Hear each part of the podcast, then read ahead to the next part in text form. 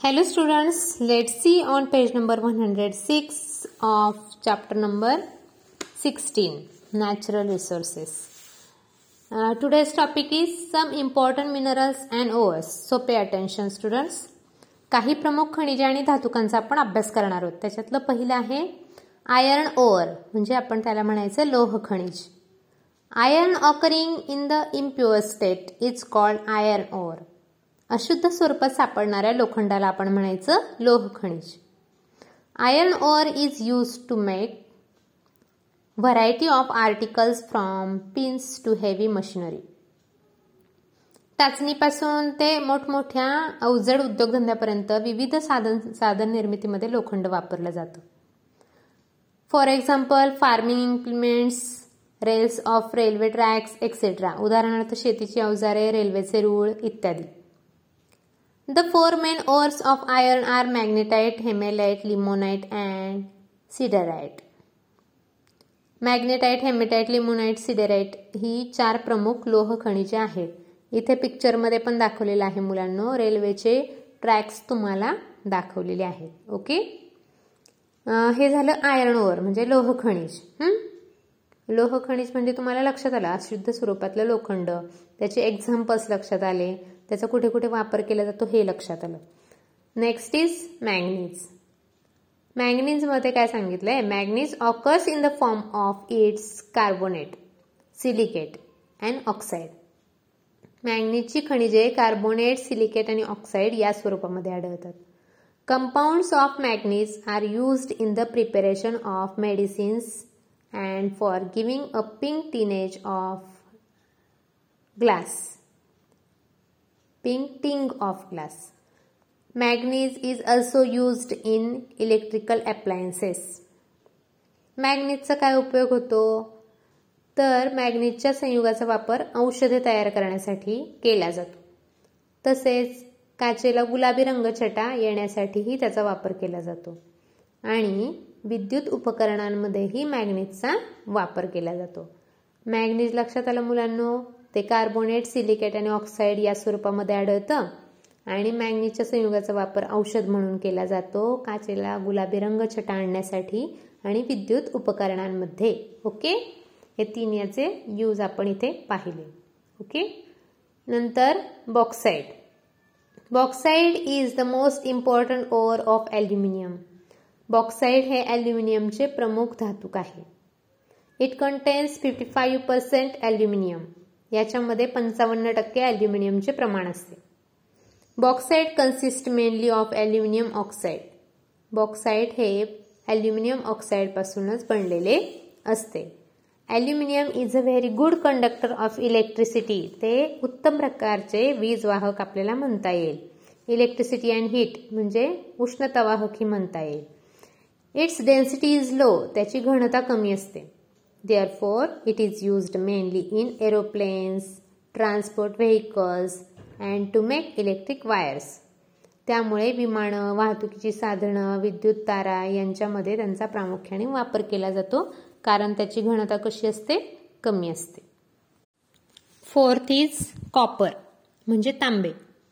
Copper is found in the impure state in the vicinity of iron and other minerals म्हणजे तांबे आणि लोह हे इतर खनिजांच्या सानिध्यात अशुद्ध स्वरूपामध्ये सापडते. Copper is a very good conductor of electricity तांबे हे शीघ्र विद्युत वाहक आहे. Therefore it is use to make electric wires as well as in radios telephones vehicles and for making kitchen utensils and statues म्हणजे तांब हे शीघ्र विद्युत वाहक असल्यामुळे विजेच्या तारांमध्ये त्याचा उपयोग केला जातो. तसेच टेलिफोन रेडिओ वाहने तसेच भांडी मूर्ती निर्मिती यांच्यामध्येही तांब्याचा वापर केलेला आपल्याला दिसून येतो. आपल्या घरातही पहा मुलांना तांब्याच्या भरपूर वस्तू आहेत. आणि तसेच वायरीमध्ये आपण जर वायरीचं कव्हरिंग काढलं तर आतमधल्या ज्या तारा असतात त्या आपल्याला लालसर म्हणजे लालसर स्वरूपामध्ये ज्या असतात ना त्या तांब्याच्या तारा असतात. हेही आपल्याला दिसून येईल. ओके? नेक्स्ट इज मायका म्हणजे अभ्रक. Mica is a bad conductor of electricity हे विद्युत रोधक आहे. विद्युतधारा पास करत नाही याच्यातून हे विद्युत रोधक आहे. Its value depends on the thickness of its layers म्हणजे त्याची किंमत आहे ना ती त्याच्या थरांच्या जाडीवर ठरते. Mica has many uses such as in ayurvedic medicines dyes electric machines and equipments wireless communication equipments etcetera म्हणजे अर अभ्रक जे आहे ते अभ्रक त्याच्या थरांच्या जाडीवर तर त्याची किंमत ठरतच असते. पण त्याचा वापर कुठे कुठे केला जातो? तर औषधांमध्येही केला जातो. रंगामध्ये विद्युत यंत्रे उपकरणे बिनतारी संदेश यंत्रणा अशा अनेक ठिकाणी या अभ्रकाचा वापर करण्यात येतो. मुलांना आपण पाच खनिजे आणि धातुके शिकलेलो आहोत. याचा डिटेलमध्ये तुम्ही अभ्यास करायचा आहे आणि याचे जे युजेस आहेत तेही तुम्ही लक्षात ठेवायचे आहेत. फाइंड आउटमध्ये काय सांगितले ते पाहूया आपण. How did the various ages of the pre historic period get their names on the basis of the use of metals इतिहासपूर्व काळामध्ये धातू खनिजाचा वापर केल्यामुळे विविध युगांना विविध नावे कशी प्राप्त झाली आहेत त्याची माहिती तुम्ही इंटरनेटवरनं मिळवायची आहे. नेक्स्ट टॉपिक इज फ्युएल इथे काही क्वेश्चन्स दिलेले आहेत. Can you tell what is meant by fuels इंधन म्हणजे काय? आणि नेक्स्ट क्वेश्चन आहे which natural resources do we use as fuels म्हणजे नैसर्गिक संसाधनांचा आपण इंधन म्हणून वापर करतो त्या कोणकोणत्या असतात? किंवा कोणकोणत्या सांगता येतील? नैसर्गिक संसाधनांमध्ये आपण भरपूर गोष्टी अशा आहेत ज्या इंधन म्हणून वापरतो. त्याच्या डिटेलमध्ये आपण खाली अभ्यास करणार आहोत. या दोन क्वेश्चनची उत्तरं पण खालच्या पॅरेग्राफमध्ये दिलेली आहेत. ती आपण पाहूया. Various substances are used in day to day life for generating energy म्हणजे दैनंदिन वापरामध्ये ऊर्जा निर्मितीसाठी विविध पदार्थ वापरले जातात. These substances are called fuel त्यांनाच आपण म्हणायचं आहे इंधने. Fuels are found in solid liquid or gases state ती जी आहेत इंधनं ती स्थायू द्रव आणि वायू अवस्थांमध्ये आढळून येतात. ओके नंतर पाहूया आपण कोल म्हणजे दगडी कोळसा. Millions of years ago forest got buried underground as a result of certain natural events लाखो वर्षांपूर्वी नैसर्गिक घडामोडीच्या झाल्या त्या घडामोडींमध्ये जंगले जमिनीत गाडली गेली. Layers of soil kept getting dis deposited over them आणि मग नंतर काय झालं? त्यांच्यावर मातीचे थर जमा होत गेले.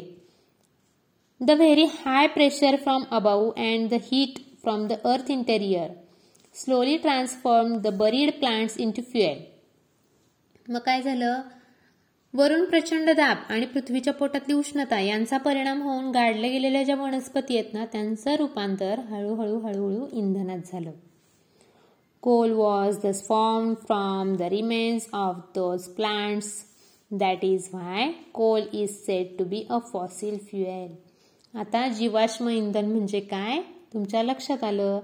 तर या वनस्पतींच्या अवशेषांपासून दगडी कोळसा तयार झाला आणि त्याच्यामुळे या कोळशाला आपण जीवाश्म इंधन असे म्हणतो. तर जीवाश्म इंधन कशा प्रकारे तयार होतं किंवा कशाला म्हणायचं ते आपण या पॅरेग्राफमध्ये पाहिलं. काय काय होतं मुलांनो? तर नैसर्गिक घडामोडीमुळे जंगलं काय होतात? जमिनीत गाडली जातात आणि त्याच्यावर मातीचे थर जमा होतात. वरून प्रचंड दाब पडतो आणि पृथ्वीच्या पोटातली उष्णता हे सगळं मिळून यांचा परिणाम होऊन त्या गाडल्या गेलेल्या ज्या वनस्पती आहेत त्यांचं हळूहळू हळूहळू फ्युएलमध्ये रूपांतरण होतं. हेच आहे फॉसिल फ्युएल म्हणजे जीवाश्म इंधन. ही जी कोल फॉर्मेशनची प्रोसेस आहे मुलांना पेज नंबर वन हंड्रेड सेवनवरती वरती सिक्स्टीन पॉईंट थ्री या पिक्चरमध्ये दाखवलेली आहे फॉर्मेशन ऑफ कोल आता त्याचे उपयोग पण आपण पाहूया. Coal is found in mines दगडी कोळसा हा खाणीमध्ये सापडतो. Peat lignite bituminous coal and अँथ्राय anthracite are the various types of coal. Peat lignite bituminous coal anthracite हे दगडी कोळशाचेच प्रकार आहेत मुलांना. अँथ्रासाइट हा उच्च प्रतीचा कोळसा मानला जातो. Anthracite is a coal of highest grade coal is in in a way a store house of carbon. कार्बनचा साठा दगडी कोळशाला म्हटलं जातं. दगडी कोळसा हा एक प्रकारचा कार्बनचा साठा असून तो कशासाठी जाळला जातो? It is burn to obtain heat energy औष्णिक ऊर्जा मिळवण्यासाठी दगडी कोळसा जाळला जातो. आपण पाहिलं आहे. आणि तुम्हाला माहिती असेल विविध कंपन्यांमध्ये दगडी कोळशाची मागणी असते. रेल्वेमध्येही त्याचा वापर केला जातो. हो की नाही? Coal is used as a fuel. दगडी कोळसा इंधन म्हणून वापरतात. वीज निर्मिती केंद्रामध्ये. It is used as a fuel in thermal power plants as well as to run boilers and railway engines दगडी कोळसा हा बॉयलर्स आणि रेल्वे इंजिन चालवण्यासाठीही त्याचा वापर केला जातो. Coal is also used as a fuel for cooking and for baking bricks in kins kilns on the large scale म्हणजे काय? वीटभट्ट्यांमध्ये दगडी कोळशाचा उपयोग स्वयंपाकासाठी तर केला जातोच परंतु विटा भाजण्यासाठी वीटभट्ट्यामध्येही त्याचा वापर केला जातो. The gaseous fuel producer gas and water gas are obtained from coal coal as and energy resource contributes greatly to industrial development दगडी कोळशापासून प्रोड्युसर गॅस आणि वॉटर गॅस या वायुरूप इंधनांची निर्मिती केली जाते. इथे खाली तीन पिक्चर्स दाखवलेले आहेत मुलांना. Observe and डिस्कसमध्ये how were mineral oil and natural gas form खनिज तेल आणि नैसर्गिक वायूंची निर्मिती कशी झाली असेल त्या चित्रांच्या माध्यमातून आपल्याला लक्षात येते. तुम्ही काय करायचं आहे हे पिक्चर्सबद्दल आपल्या टीचर्ससोबत डिस्कशन करायचं आहे. Formation of mineral oil and natural gas लाखो वर्षापूर्वी कसं होतं? हजारो वर्षापूर्वी काय आणि आता काय?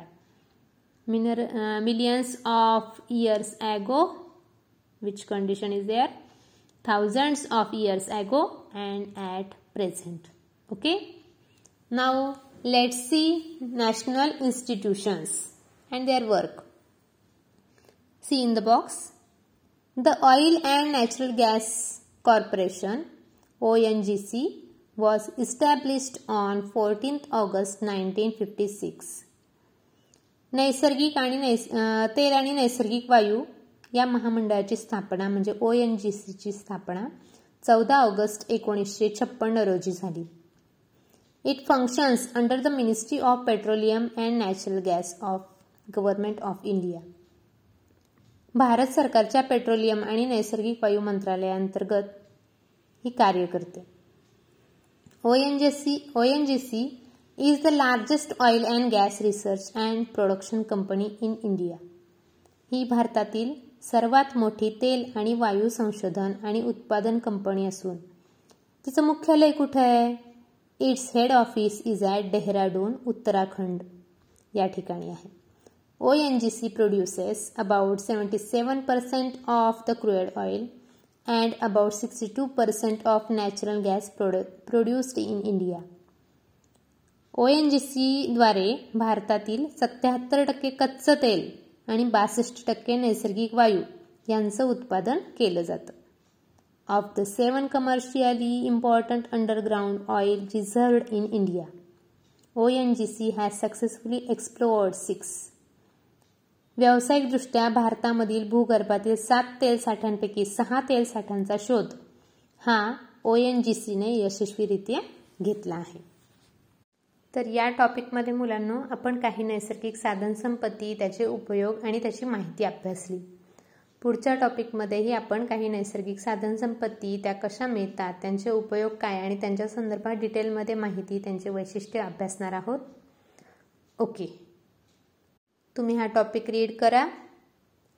आणि अजून एकदा हा टॉपिक लिसनही करा. ओके